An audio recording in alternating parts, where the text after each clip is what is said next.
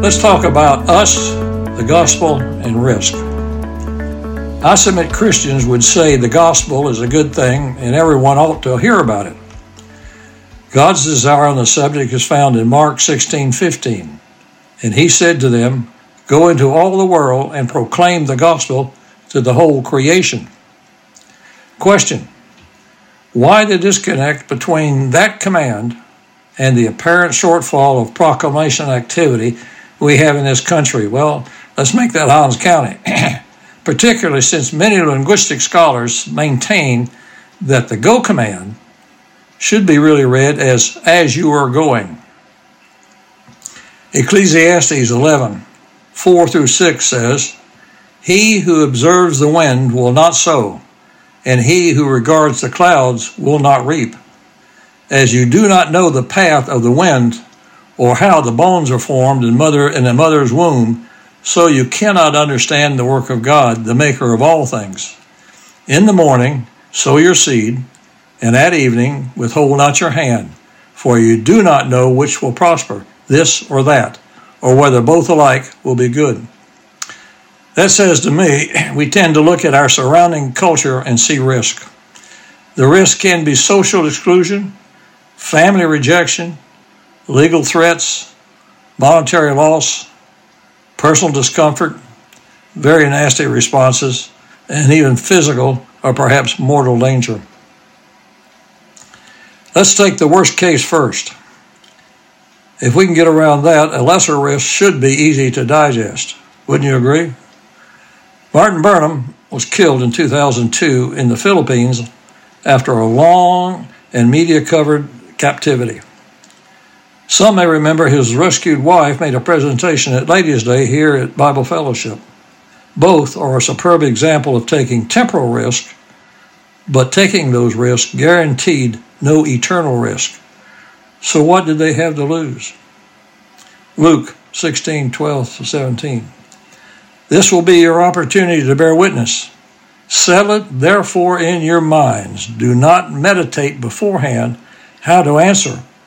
For I will give you a mouth and wisdom, which none of your adversaries will be able to withstand or contradict. You will be betrayed even by your parents, brothers and sisters relatives and friends, and they will put some of you to death. I recognize that says only some of you. Christ does not call us to throw our lives away being so self-called martyrs, but ask his children to be willing to take risk for the kingdom. We have some brothers and sisters in our congregation that have taken those risks and put their life on the line. God has and will continue to bless their obedience. Here are four biblical portrayals of risk takers. Joab says, Let us be courageous for our people, and may the Lord do what seems good to him. 2 Samuel. Esther broke the royal law and said, If I perish, I perish. Esther 4. Shadrach and crew told the king to his face they would not bow down and serve other gods. Daniel 3. Paul said, I do not count my life of any value. Acts 20. Then there were the first century Christians, many of them, in Rome who were used as human torches because they maintained their profession of faith. One can see our country is already in the early stages of repression of Christ and his teachings. How long will it be before persecution follows? Our basic training is to take the gospel risk today, no matter how small or large,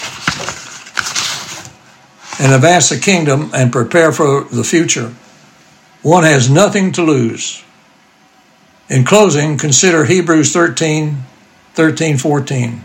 Therefore, let us go to him outside the camp and bear the reproach he endured, for here we have no lasting city, but we seek the city that is to come. Finally, there is 1 Peter 3, 13 through 15. Now, who is there to harm you if you are zealous for what is good? But even if you should suffer for righteousness' sake, you will be blessed. Have no fear of them, nor be troubled, but in your hearts honor Christ the Lord as holy, always being prepared to make a defense to anyone who ask you for a reason for the hope that is in you. Yet, do it with gentleness and respect.